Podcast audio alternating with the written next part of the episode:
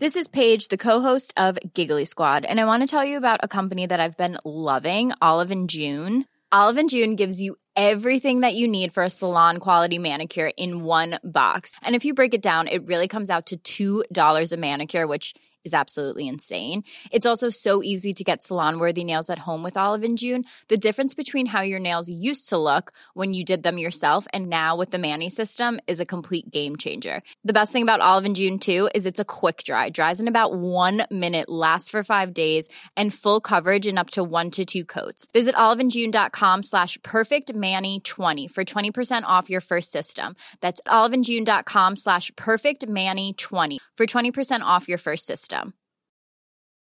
Ever catch yourself eating the same flavorless dinner 3 days in a row?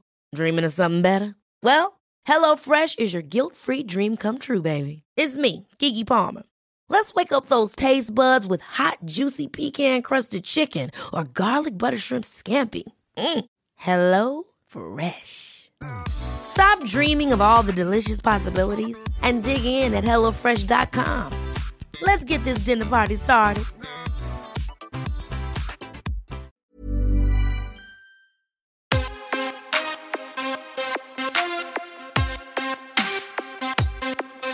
Welcome to the MMA Fan Podcast.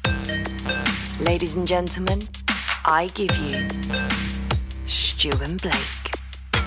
Right, quickly, before we get on with the episode, we've got an announcement. The MMA Fan Podcast is now sponsored by Free Train. Blake, what's Free Train? Free Train is a fantastic company that do these amazing vests for when you run, when you train. Whether you're going for a run or hitting the bag, you can keep your phone close to your chest. And yeah, they're brilliant. They've got a little pocket for your keys. You no more do you need to have your phone rumbling around in your pocket or at an awkward angle on your arm or anything like that. You've got the vest on. Phone's there, easy access to it. They do some great gloves as well to keep your hands warm and be able to touch the phone and everything. It's all linked up with your phone.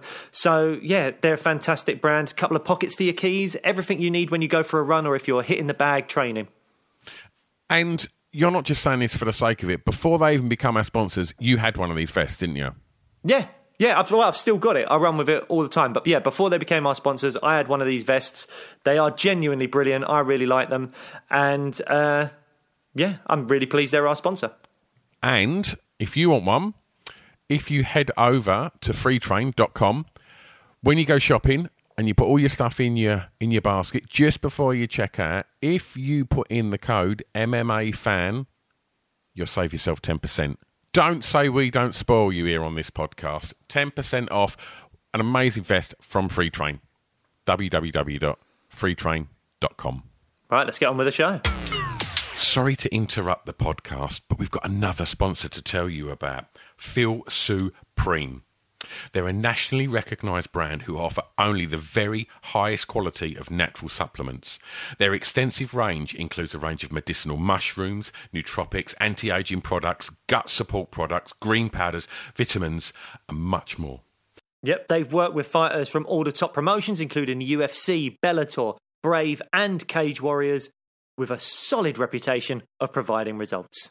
So check them out on Instagram, which is at feel_supreme.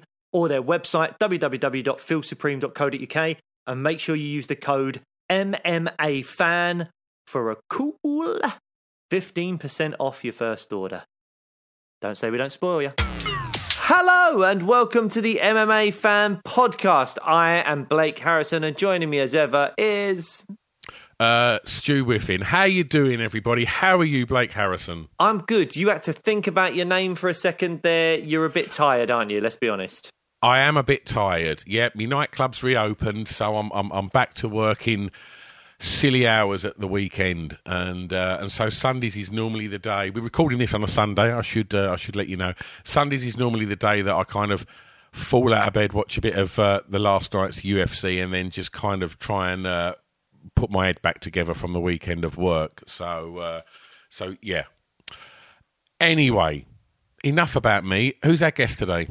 Our guest today is fighting for the interim featherweight title on Cage Warriors, the next trilogy, which is Cage Warriors 128 on Friday, October 1st. Of course, I am talking about Irishman Paul Hughes, who will be taking on Morgan Charrier for that interim belt.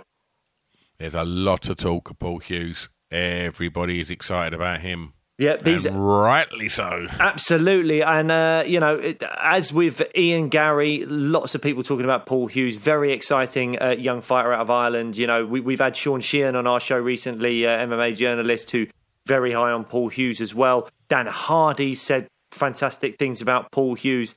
He's someone that a lot of people think the ceiling is very, very high for him. So if he wins that interim title on October 1st, it seems like it's inevitable that he'll be going to the UFC either after he unifies that belt against Jordan Vucenic potentially, or just go straight to the UFC. I mean, the ceiling, as I said, is very, very high for him, and you know that the people at the UFC are going to be watching his fight with Morgan Charrier very, very closely. So, without further ado, I would say we will start this episode. But if you want to check it out on YouTube rather than just listening to the podcast, you can do that. The YouTube channel is up. MMA Fan Podcast YouTube channel is around now. And with this episode in particular, as we've mentioned, Stu is a little bit tired, or he's a bit tired, or he needs a little bit of sleep.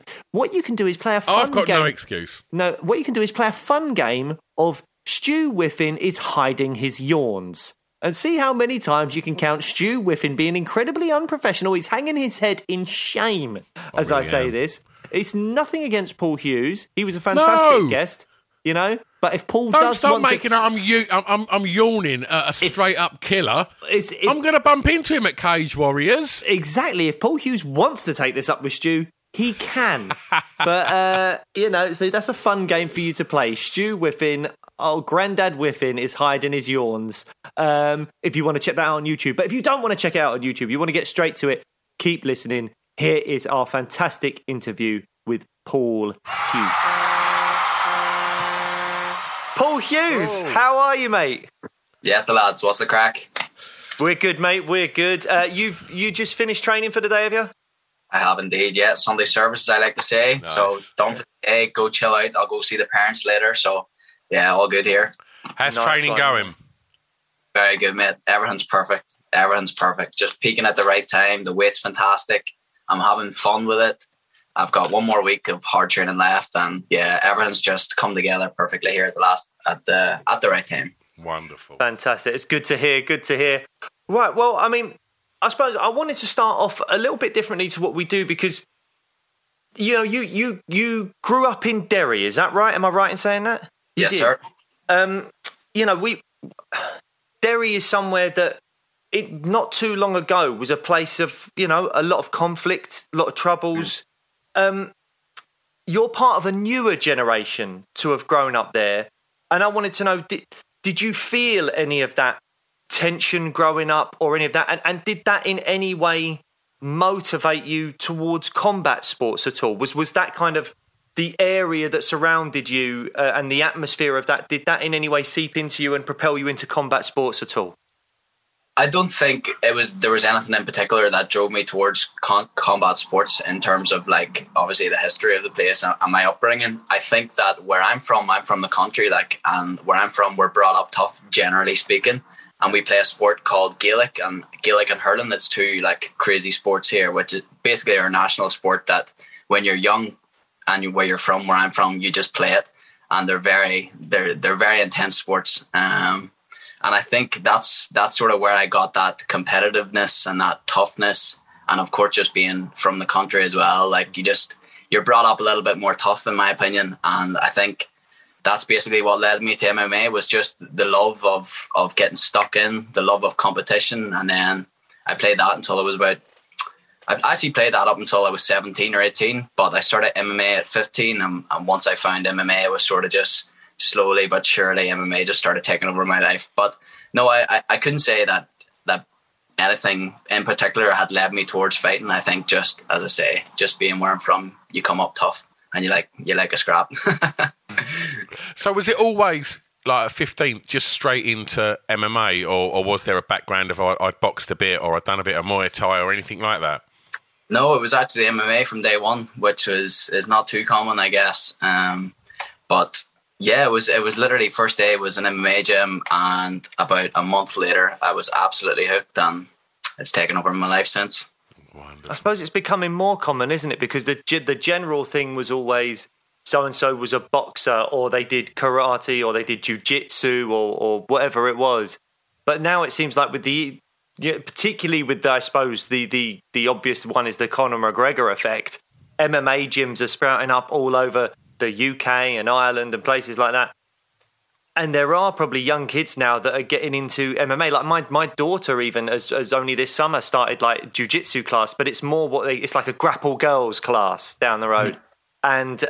And they do a little bit of striking and a little bit of other stuff as well. So from an early age, MMA seems to be something that young kids can get into. Do you think we're going to see a big evolution of the sport because of that? Because as you say, if most people were doing one sport and then kind of try to blend their skills with other martial arts, then they're doing that at probably a later age. Whereas now, if you're doing MMA from 5, 6, 7, 8, 9, 10 or whatever it is, will we start seeing people that are better than the generation before and better than the generation before again, and the sport will really evolve?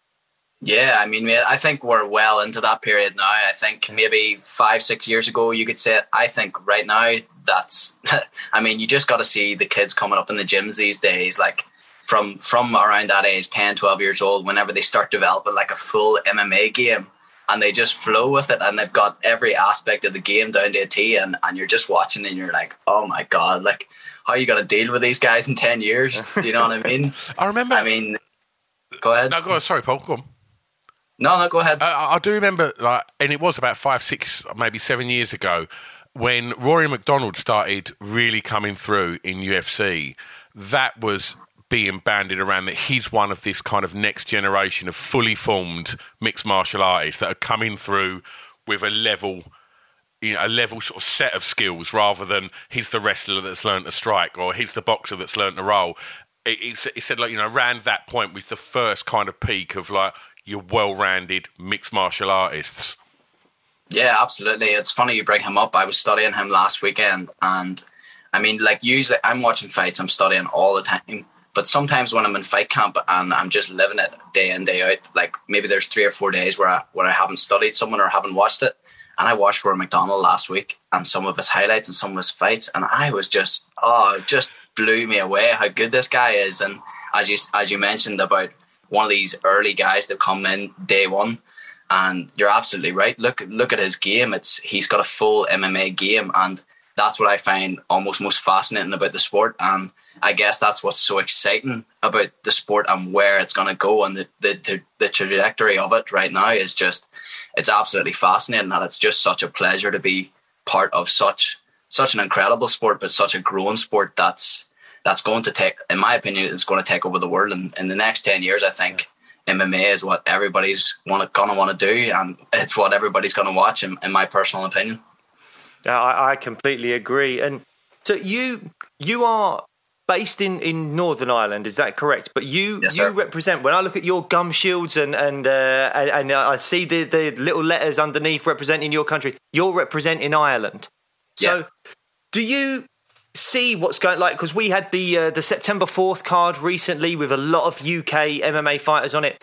Do you see the UK MMA fighters like Molly and Paddy and Tom Aspinall and Jack Shaw and people like that, when they're doing well, does that still in any way kind of inspire you or motivate you at all?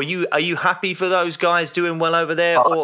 Because I mean, I see it as like, particularly when MMA is such a global sport, I listen to American podcasts and they still get us all mixed up, even though we all know we're very different. But particularly in accents and stuff, I think Paddy was having a go at someone on Twitter recently. Well, not that that's a new thing, but Paddy was having a go at someone on Twitter recently because they said that he's stolen the accent off Conor McGregor, and it's like, he's Scouser McGregor's from Dublin.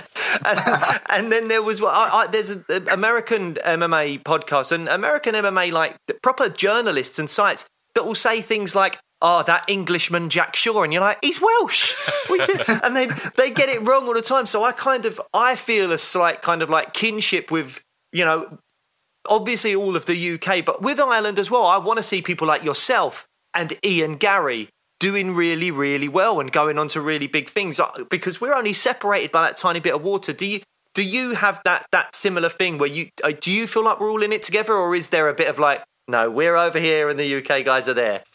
No, man. I mean, like, everyone's different, I guess. But me, I love to see everyone do well, regardless of where they're from. But like, yeah, I see wins for the likes of like Paddy and Molly and these guys that are going into this. I see that as a win for us as well. Do you know what I mean? The UK, Ireland, like, I all sort of see us as one bunch as well. And then sort of you've got the European scene as well. But I think like the UK, Ireland scene, I think just the history of MMA as well, we've always been so well connected. I mean, it's sort of funny when people get everything mixed up, like the Americans and all, but like, I guess I don't blame them at all. I mean, like, I live in Northern Ireland here, but I identify as being Irish, and then you've got other people who identify as being British, and then you've got other people who identify as being just Northern Irish. So like, people from here don't even know, do you know what I mean? Yeah. So I don't blame the Yanks for getting it wrong. I mean, yeah, absolutely. It's a win for one of us guys over here, especially guys coming through Cage Warriors. I mean, I just love to see it. I love to see them get signed. I love to see them do well in the UFC, because especially that, like, people like Jack Shore, like, what a standout guy. Oh. Like, I look up to Jack Shore so much, and he's just on that same pathway as myself. And yeah, I mean, it's a wonderful thing to see everyone come up through the same sort of ranks, and yeah, it's a good thing, mate. And it felt to me, I don't know if it does to you, Paul, but certainly after that card at the other weekend with Paddy and Molly and Tom and such, like, and looking at what's happening in Cage Warriors, like, it feels like it's a good time for that scene at the moment. You know, UK, Ireland, it feels like it's probably the best it's ever been.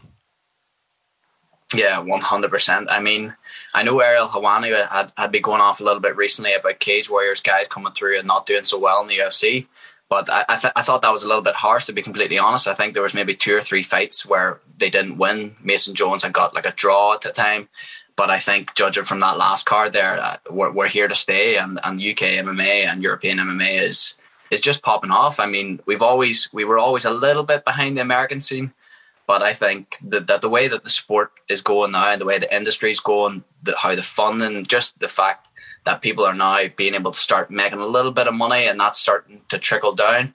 I think that the UK and the European scene is just going to keep going and going and going. I think it's exactly what you were saying earlier about those young kids coming through, not doing jiu-jitsu or boxing, but doing MMA.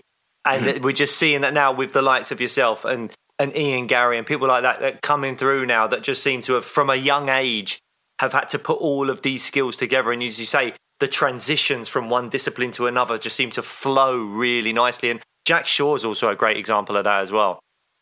Yeah, absolutely. I mean, we can do it all here now. It's pretty clear. Look at Jack Shore. The man's like Khabib almost with his wrestling, and he's bringing from Wales. Do you know what I mean? Yeah. Like, I mean, once you've got it, and the tide is just rising everywhere. That's the way I see it. Well, we mentioned Ian Garry, and I mean, we did bump into you briefly at the last Cage Warriors trilogy, and we did see you. Unfortunately, I don't think we did see you was in the corner of Ian Garry. Like, what? I mean, obviously there was all sorts of stuff going on with whatever was going on between Ian and his corner, but when he walked out, you was with him, and it was like, oh, what's happened there? What's your kind of take on that, Paul? I mean, it's simple enough. I was over in London anyway with my teammate Joe McCogan, who won the world title that night. So Joe and myself and my other 2 coaches were there. Obviously, with a world title fight, you're allowed an extra corner. So he fought on the Friday night, and I'd heard earlier in the week when I was speaking to Ian, he told me the crack. He told me he was out of the gym and he needed someone to do his corner, but he didn't personally ask me then. I think he had asked around a little bit and wasn't sure. And at that point, he was just like, do you know what? Like, fuck this. I can just go out by myself. You know what Ian's like. He's so confident. And he was like, I'm going to walk out there by myself. And then apparently Graham heard onto that and was like, no, like, you have to have someone in your corner. Like, you just can't fight without it. Probably legal reasons or some shit like that. Someone's got to be able to throw the towel, right? I guess so. That's probably the thinking behind it. And he just came down to my room. I mean, me and Ian have been friendly since we started in Cage Warriors. I think we fought on the first card together. in the Unplugged show on BT Sport. And from there, we've had a great relationship. I mean, like, I just see myself in a little in Ian, and probably vice versa. We both just have that mindset of, I want to be the best in the world, and I'm willing to do whatever it takes to get there.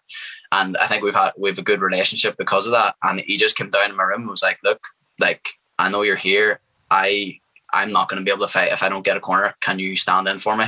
He's like, you don't have to do anything. You don't have to do anything, basically. Just walk out with me. And I was like, well, bro, like, if I'm in your corner, like, I'm going to be there to help you as much as I possibly can. I mean, like, I can empathize with you a little bit, and I also know how important this is. I mean, I've got the same goal as well, and I mean, it was a no-brainer. I was there, I was free. I'm not going to say no, do you know what I mean? And of course, I got to help a guy out when he needs it. So yeah, that's how that came about. I guess he done the job very, very well that night, and fair play to him. Absolutely. Well, I mean, he owes you a big favour there for sure, because, I mean, it sounds to me like that fight could have been off because, as you say, for legal reasons, if you don't step up to the plate, then maybe that fight doesn't happen. So well done to you for that. And also, I just want to say we were there that night, and that was some amazing cornering because Jack Grant seemed to be getting wound up by you every time you were saying something. It was, I can't remember exactly what you were saying, but I think at any moment you were saying, he's panicking, Ian, he's panicking, or something to that effect. And Jack at one point was like, oh, panicking, like something like that. Yeah. And you're like, he's talking back to me.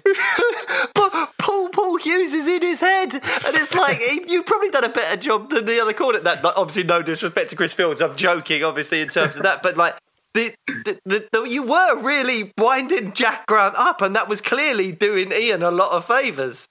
Yeah, I mean, like, once I gave Ian the yes, I'm going to do it, it's like I'm there to do a job. Everything must be done for Ian to win. That's pretty simple. And as much as I maybe thought in my head, oh, I'm just going to sit back, let him do his thing, give him water. See, when you're in the fire, like, I mean, that competitiveness that I have in me, it just comes out. And I wanted to put myself in the position for Ian to win, I guess. Like, it's pretty simple thinking, but I mean, yeah, that's pretty funny that Jack was talking back, but it is a mental game in there. Like, I know Ian didn't have much of a camp, and I remember in the second round he was breathing heavy, as you would. It's a fight, and I was like, Ian, like, Jack's obviously trying to get a hold of you here. So each time that he's shooting in, he's trying 100% to get you down and hold you, and then recover again. So when the first exchange happens, you need to work hard to stop this, to create a scramble and get out of there. And you're going to get tired. I know you're tired right now, but you got to work hard here. And I just kept reminding him that throughout the fight. And that's when I was saying, whenever Jack was shooting in, he's panicking, keep working hard and get out of there. And yeah, that's what happened. I mean, there was one point in, I think, the fourth or fifth round where, like, they were talking to each other. And, like, at that point, Jack had, like, started catching Ian some good shots. And I was getting a little bit edgy. I was like, Ian, you can't switch off here. And I... And basically, they were just talking to each other, and I was like, Ian, would you stop fucking talking and just stick to the plan and get the fuck out of that clinch? And then, there's so many people said to me after it that night, they were pissing themselves when I was saying that. But yeah, I mean, I got to do what I got to do to help your boy win. I mean, not that he needed much of my help, but if there's anything I could do, I would. Well, I mean, yeah, I thought you did a phenomenal job, but let's get on to your fight. You're fighting Friday, October 1st against Morgan Charrier for the interim featherweight title at Cage Warriors 128. And you have been calling for Charrier for quite some time now. And, you know, how sweet is it to be finally getting that fight? Or did you kind of wish after what happened that maybe it was the Vucenic rematch for, you know, the main title, as it were? Yeah. Say that again at the end. So was I... obviously, you've been calling for Charrier for a long time. Were you happy to get that fight, or did you actually at one point go, oh, I would have rather have fought Vucenic for the full title? See, to be completely honest, I like how it's all worked out. I mean, of course, I should have got that win against Jordan that night and fought Morgan in March of this year. But the way that it's worked out with Jordan being injured, like, it means, like, in my eyes, this is the world title belt. Like, there's no interim about it. I've already beat Jordan, and Chapa would have been next anyway.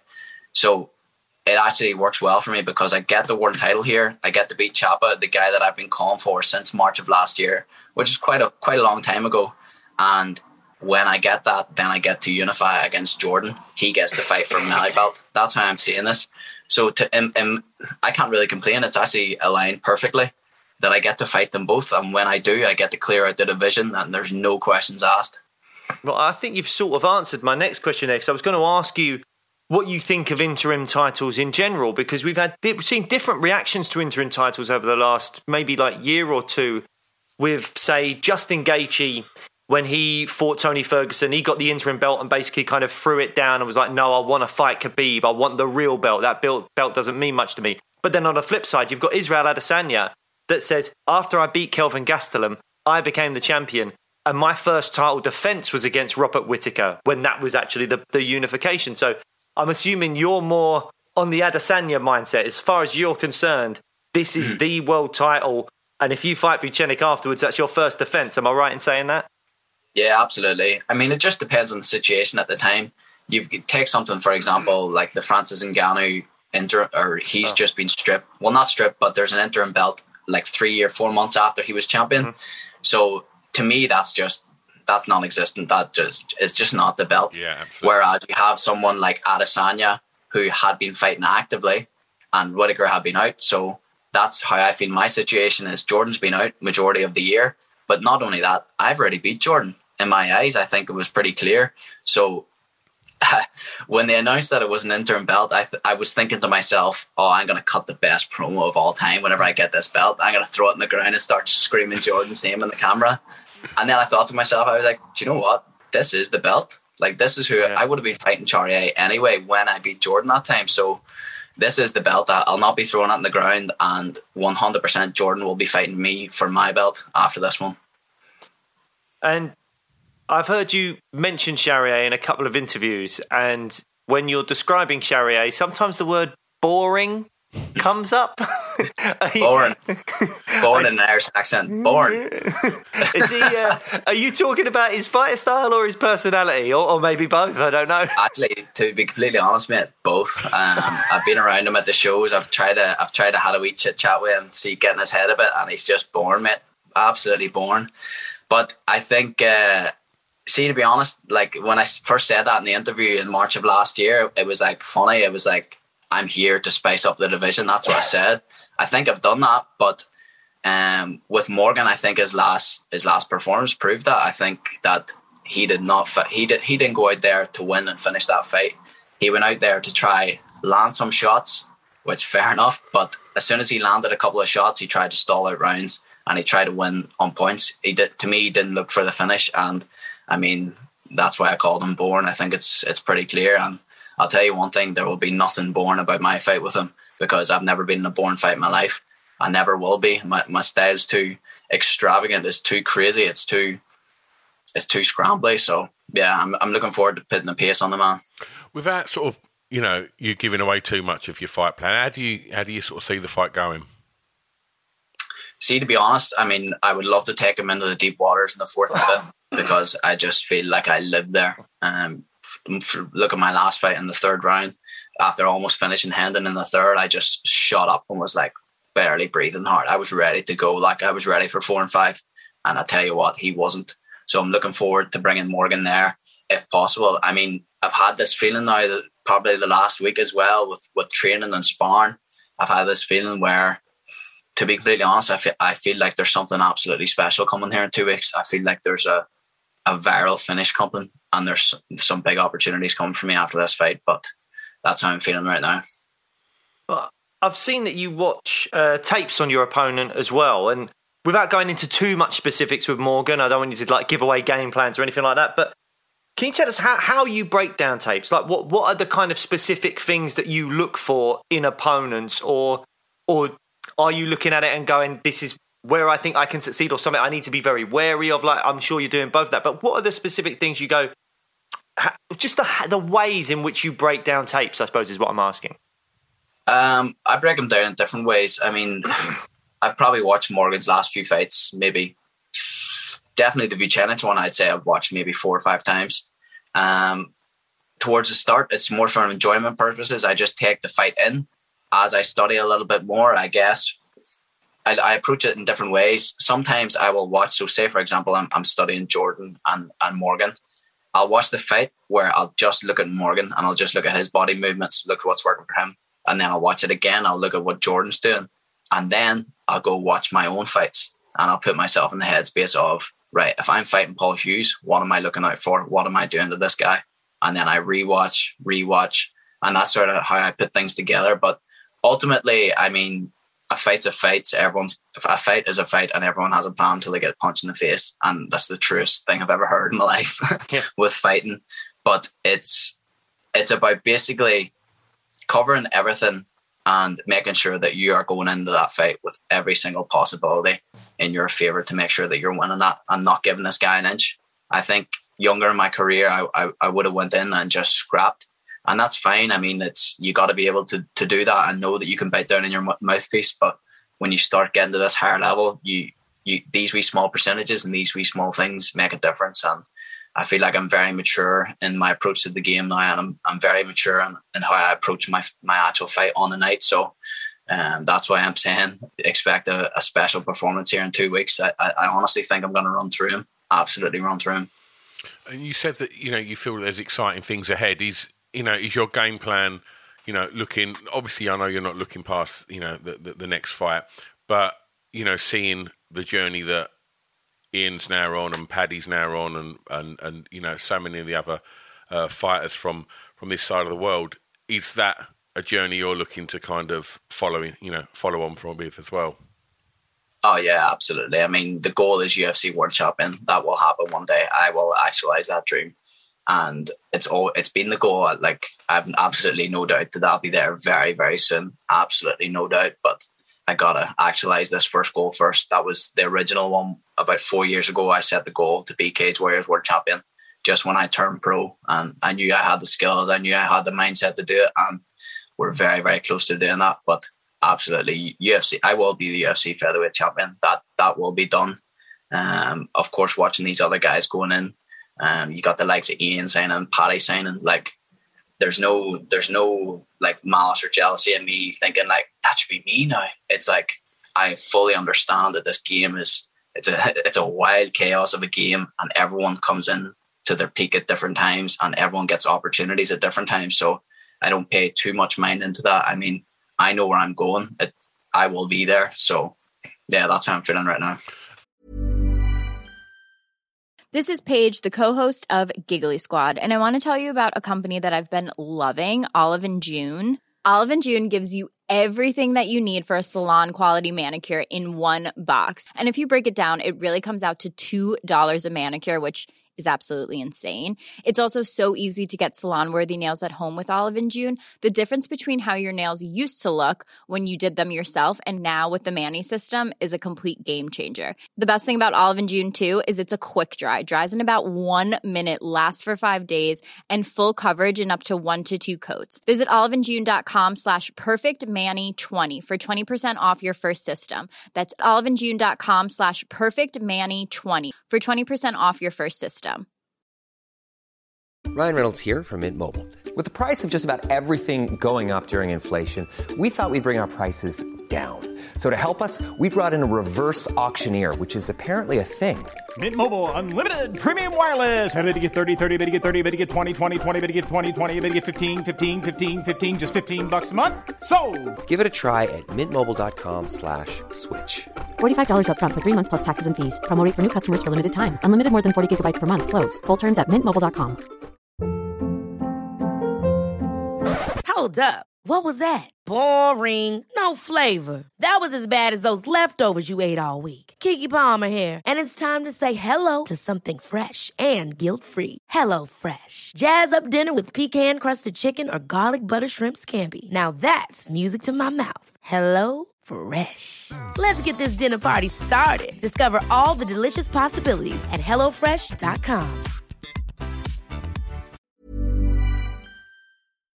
One of the things that, you're talking about that kind of, the way you talk so confidently there that, I'm going to be, UFC world champ, which is exactly the mindset you must have.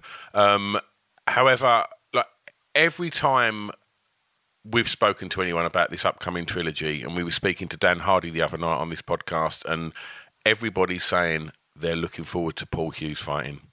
Do you find any kind of like weight of expectation from hearing like so many people, you know, talking about you, hyping you, you know, how do you process that kind of expectation? I mean, I love it. I love the pressure. Pressure creates diamonds, as they say. I don't think that anyone can put more pressure on me than I put on myself, to be completely honest.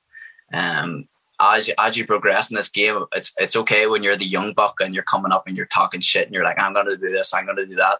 There is added pressure when you're now 5 fights deep and you're there in that position. You've got to do now what you've been talking about. You've got to back up those words. So maybe there's a little bit of pressure there just to get the job done. But I mean, like the likes of Dan Hardy and people like that speaking about me. Before my last fight, when I was walking out with Hendon, he said that I'm the best prospect and one of the best prospects in all of Europe.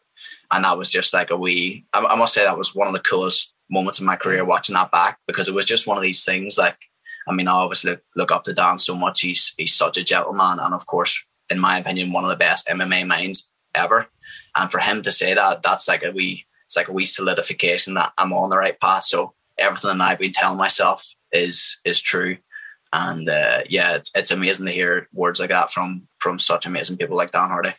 And it must be also so beneficial. Like, were you in the corner for Joel McColgan's win as well? I was. You were. I was there.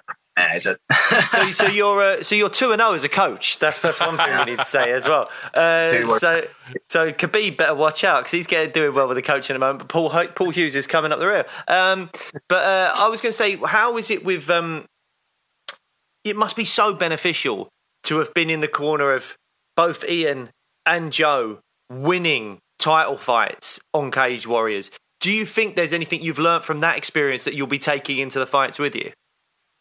Yeah, I mean, like, just getting it done on fight day. Like, Joe McColgan, he just went out and executed the game plan. Like, of course, I knew the game plan going in. I was working with him the entire time. He just followed exactly what coach told him to do, and he came out with that unbelievable victory. It was honestly one of the best performances in Cage Warriors history, if I'm being completely honest. It was incredible, and I think that's definitely something that I took, was just stick to the plan, listen to your coaches and get the job done. But it's funny, I've got this question a lot recently, and like, as much as it's amazing to see the guys do it, it's like I've always known that I was going to do it too. So it's not like, oh, like Paul, it wasn't a case of like, oh, they've done it, like you can definitely do it. It was like 3 years ago, I was like, no, you're going to be the world champion. Yeah. Do you know what I mean? Yeah. But being there to share them experiences with them alone was incredible, especially my teammate Joe. I mean, like, we go through the trenches together, and the guy's an absolute warrior. He fought for the belt before, came up short, and came back and put on, as I say, one of the best performances in Cage Warriors history. So, exciting times.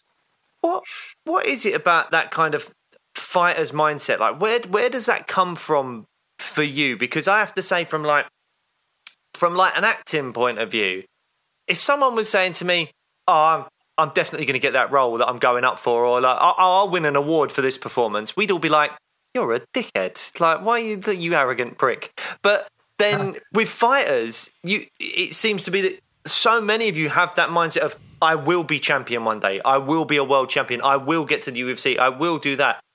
And we all kind of sit back and go, God, that's quite inspiring, isn't it? Like, I love that kind of moment. I don't know why is it different for fighters or maybe sports people to talk in that way as opposed to other people in life, and where does that self belief come from like within you? That's a fantastic question. Thank you very much. That's the end of the interview. That's it, done. I'll clip that. The way I perceive it, mate, I think that because, of course, fighting as such is an individual sport, you're in there by yourself. Not only that, I think I truly believe it is the hardest sport in the world. It 100% is in my eyes, mentally and physically. I mean, we're still at the point where we're getting paid nothing, and we're sacrificing our entire lives for this, our lives and our brain cells for this game, and not everyone's willing to do that.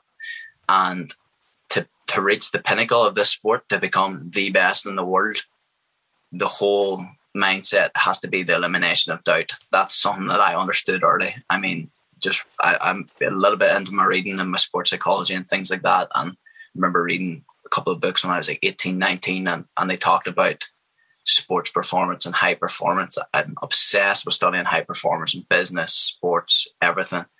And the number one thing they said was elimination of doubt. It's like, you cannot doubt that you will get there one day. And I think it's so unbelievably important for fighters, because it's not a team sport. You don't have 10 other players in the team to help build you up on the days that you're not feeling good. It's all down to you.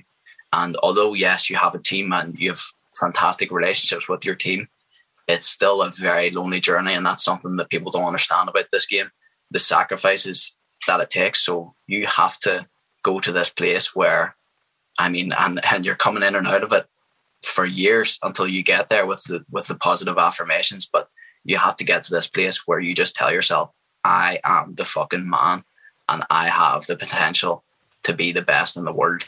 And of course, then you asked, where does that confidence come from? The confidence comes from me personally speaking. It comes from the work that I do. And it's pretty simple. It's pretty simple in that regard. I feel like I work harder than anyone. I feel like I improve faster than anyone as well. And that's where a lot of my confidence comes from. And I guess as well, probably getting in there and the more experience that I've got. I mean, I know I'm a dog. I know that on my bad day, I can still get in there and scrap my heart out until the final minute of the final round. So yeah, that's my answer. That's a great answer.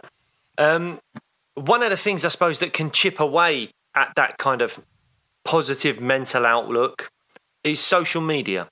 And I don't know if you've had to deal with much negativity on social media, but it seems to be something that at some point or another, particularly in the fight game, you're going to get, whether it be, you know, who the person you're fighting. You might have had this with Morgan Charrier. I know he's a very popular guy in France. There's probably a lot of French people tweeting at you or on your Instagram DMs saying that you're going to be in trouble, you're going to get knocked out or whatever. How do you kind of put the kind of negative impacts of social media away in a box somewhere and not let it penetrate that kind of steely positive mindset that you were just talking about? Another fantastic question. I think that's two for me and none for Stu. Just for stop bigging him up, Paul. He's loving it. I am loving it. I mean, I guess it sort of depends on the person that you are as well. But me personally, like, I just sort of have this force field for negativity, and I know you hear people say it all the time. It's like all this woo-woo shit, but like, nothing like that will get to me. Like, social media and whatever people can say will get to me. People that I don't know.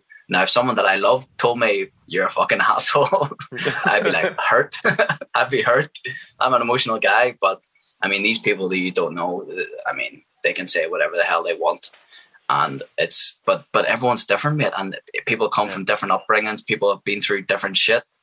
And these wee bits of negativity can get to you and they can build on you. Now, that's me saying this now, where I'm only getting some French nerds calling me out and a little bit of hate in UK or whatever. Just, I mean, because when you're talking like I'm talking, people hate on that, which is totally fine. I get it, whatever. But that's me speaking now. Maybe it'll be a little bit different in 5 years when I'm famous and I've got a lot more hate and people are actually going out of their way to try hurt you and to try get in your head and try make a story. So yeah, it's of course it's just pros and cons to the game, and there's pros and cons to having a brand where people know you. But it's, I mean, winning has a cost, and you have to be willing to pay that cost to. And yeah, are you happy to sort of play that game? You know, when you get the wins, like obviously, just to use Paddy as an example, obviously Paddy talks a lot. and that's getting him a lot of press. And then to do that post-fight interview and constantly say that Scassers don't get knocked out, great calling card. Everybody's going to want to knock the Scasser out now. It's, you know, it's a smart thing, and I'm sure, you know, Paddy's never short of some, you know, ridiculously funny chat, and obviously brimming with confidence. You obviously you spoke about, you know, thinking maybe I'll just throw the belt on the floor and stamp over it, and then thought better of it. And do you take into consideration that media game and creating Paul Hughes, for want of a better description, the brand? You know, as we've obviously seen with Conor, we've seen it a lot with Ian Garry as well, and how outspoken he is. You know, is that something that interests you? And do you think it's something you can fake? To a certain extent, I think. You're meant to start that with great question. Fucking hell. Best question of the day. Don't lie. To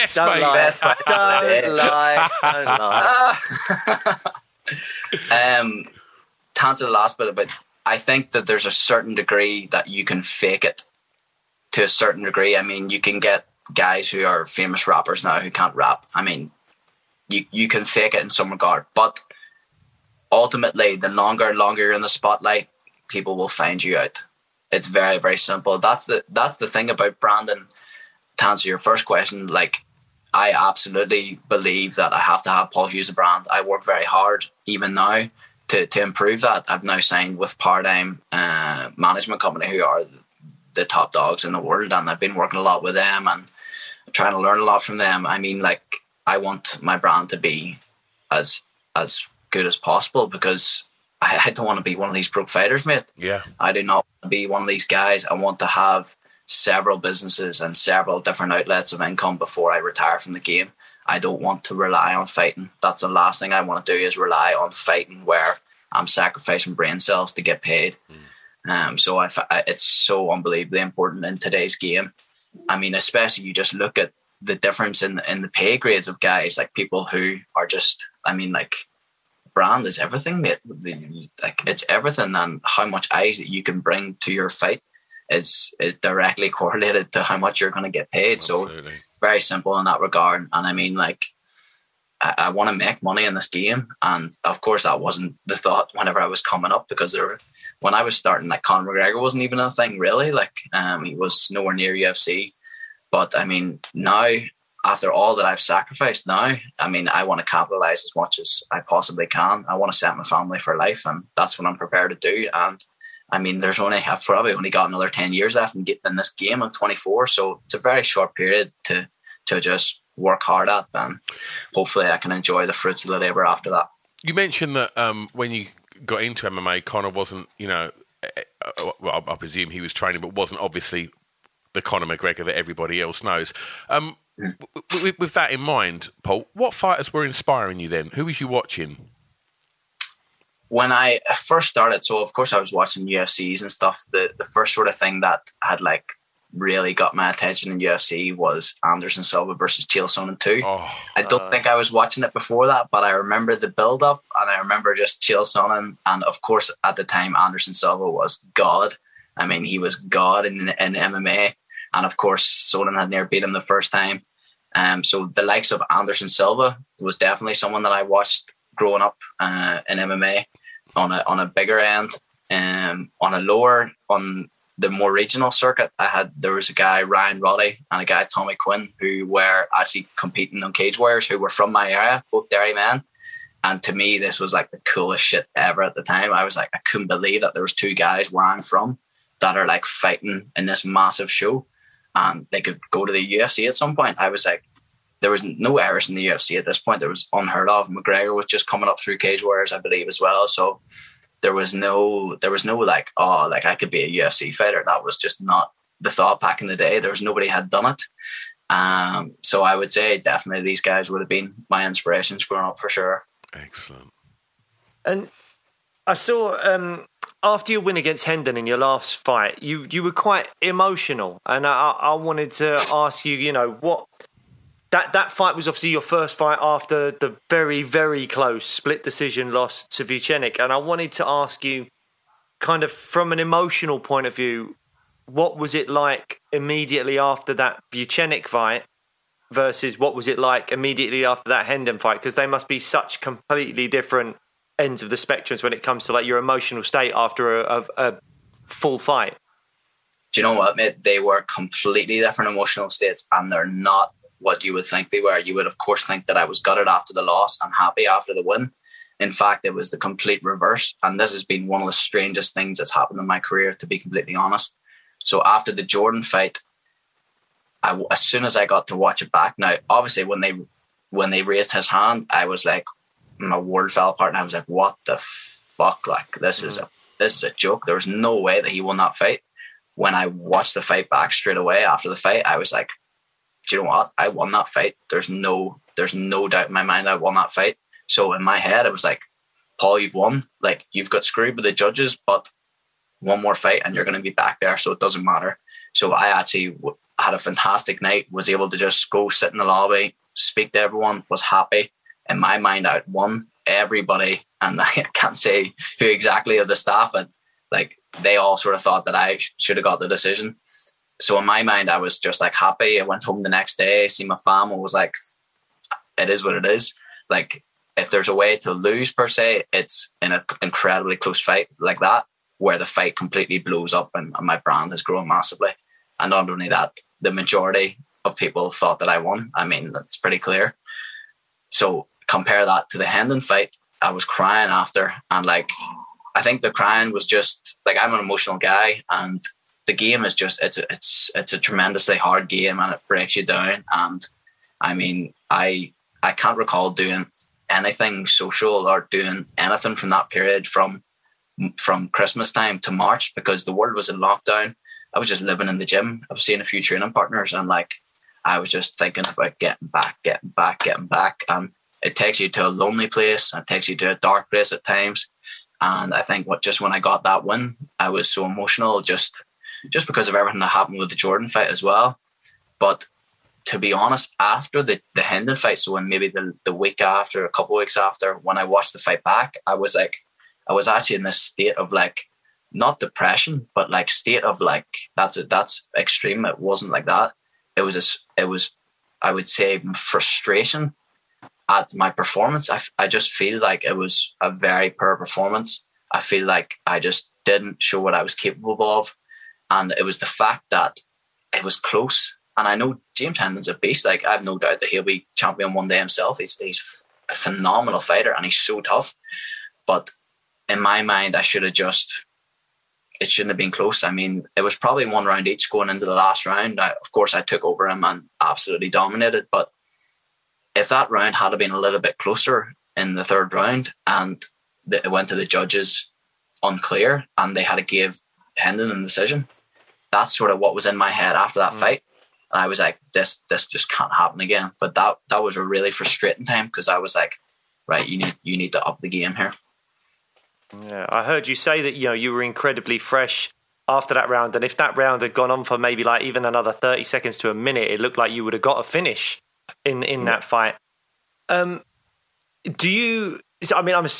fight with Charrier, I'm assuming, is obviously going to be 5 rounds.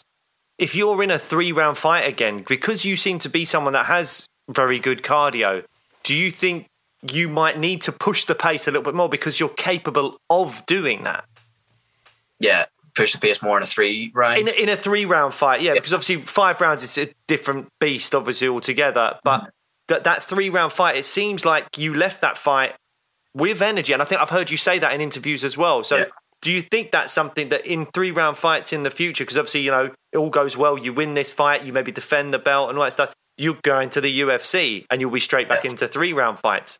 Do you think we might see a Paul Hughes that goes, right, in 3-round fights, you thought that pace was good before, you wait till you watch me now? Yeah, absolutely. I think because of that last fight with Hendon, I was training for a world title fight. I was training for 5 fives just in case there was anything happening in the Jordan and Morgan fight, which was the same card. The same trilogy. So all of my spars and all of my preparation had been for 5 fives. So probably just the way I was training. At the end of the day, you fight how you train. the way I was training was probably for the 5.5s, and of course you can't do the same pace.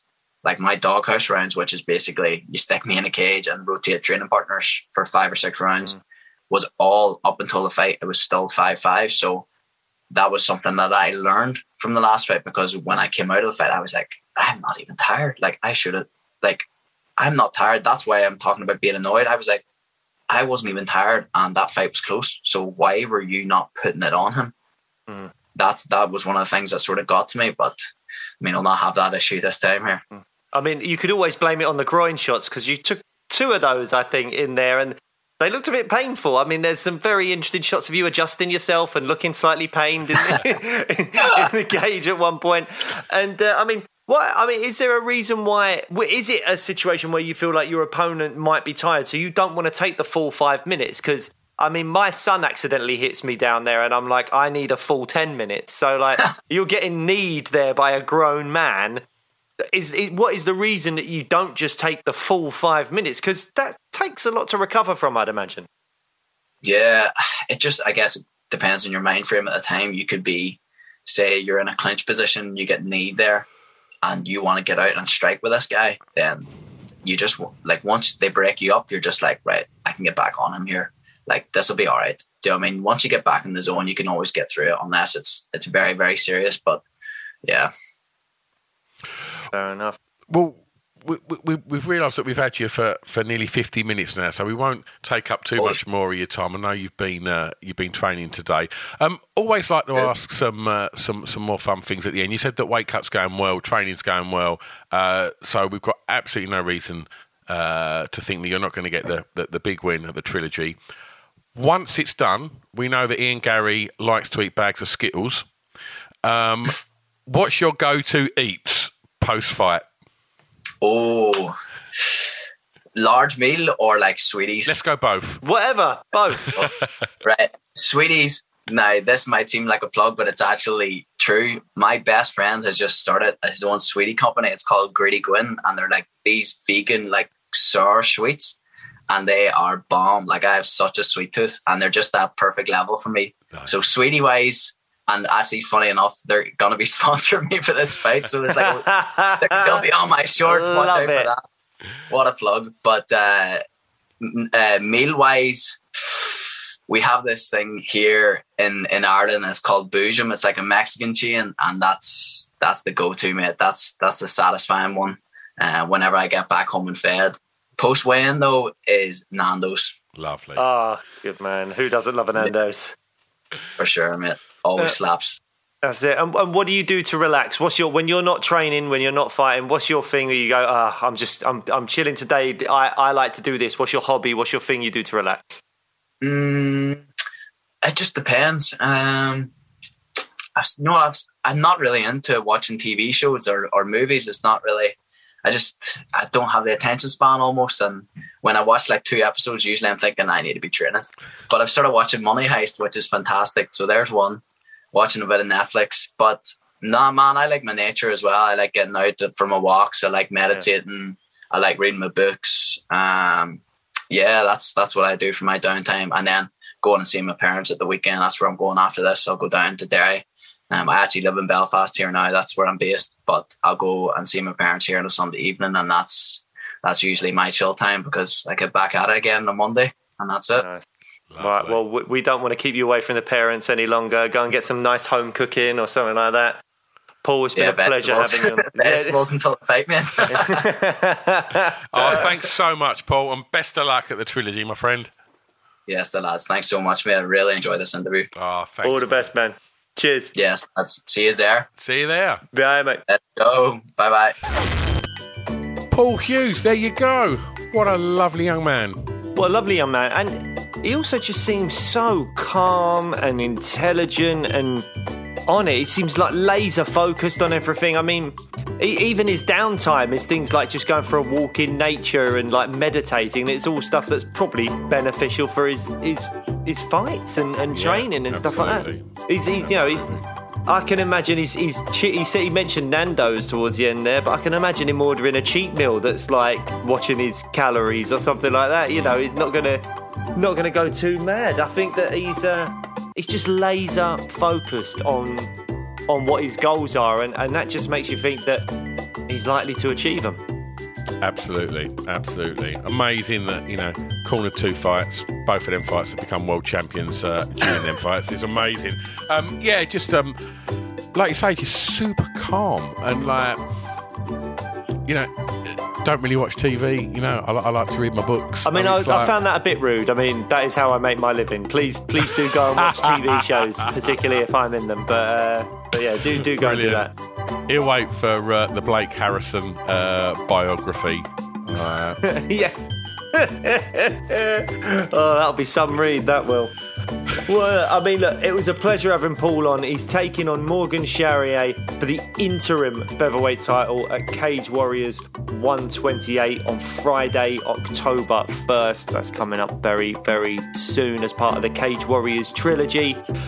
There's going to be some great fights on there. Nathan Fletcher, the Hardwick brothers, who we're also interviewing.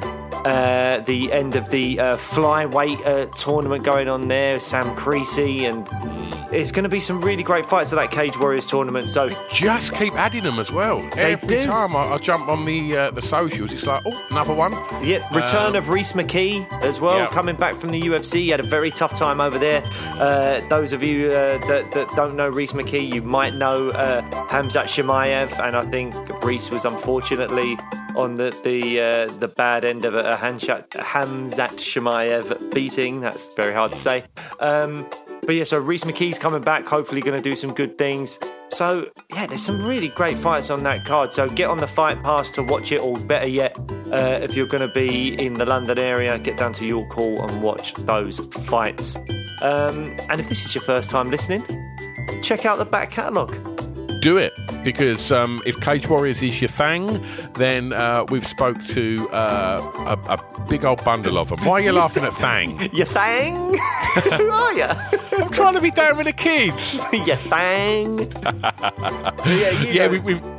We've spoken to the aforementioned. I'm just going to interject because you're just going to take the piss out of me more.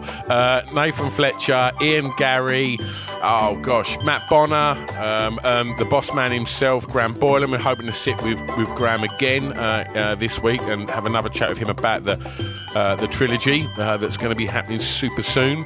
And if you like your UFC and your Bellator, then we've had a huge bundle of fighters from them, including Volkanovski, who's fighting very soon, and former champ Tyron Woodley, and there's a who's who at the moment. There's a who's who, and there's obviously that phenomenal British crop of MMA fighters as well. Your Arnold Allens, Paddy Pimblett, Molly McCann, Tom Aspinall, Jack Shaw, Brett Johns, Jojo Calderwood, Paul Craig. The list goes on and on and on. Check out the back catalogue. As you've heard, we do some fantastic interviews with those guys, talking about their mindsets, what they do outside the cage, how they prep for those fights inside the cage, their goals, their aspirations, all of those things. Is that about it? I think we should also just thumb in there that if podcasts are not necessarily... your favourite way to listen to them is audio, then we've set up a YouTube channel, and so you can head over to YouTube and you can watch our chats. You can see my ageing grey face, and you can see Blake, who's a young handsome brute. Yeah, of course I am. So there you go. Get on that, guys. Do it. Bye.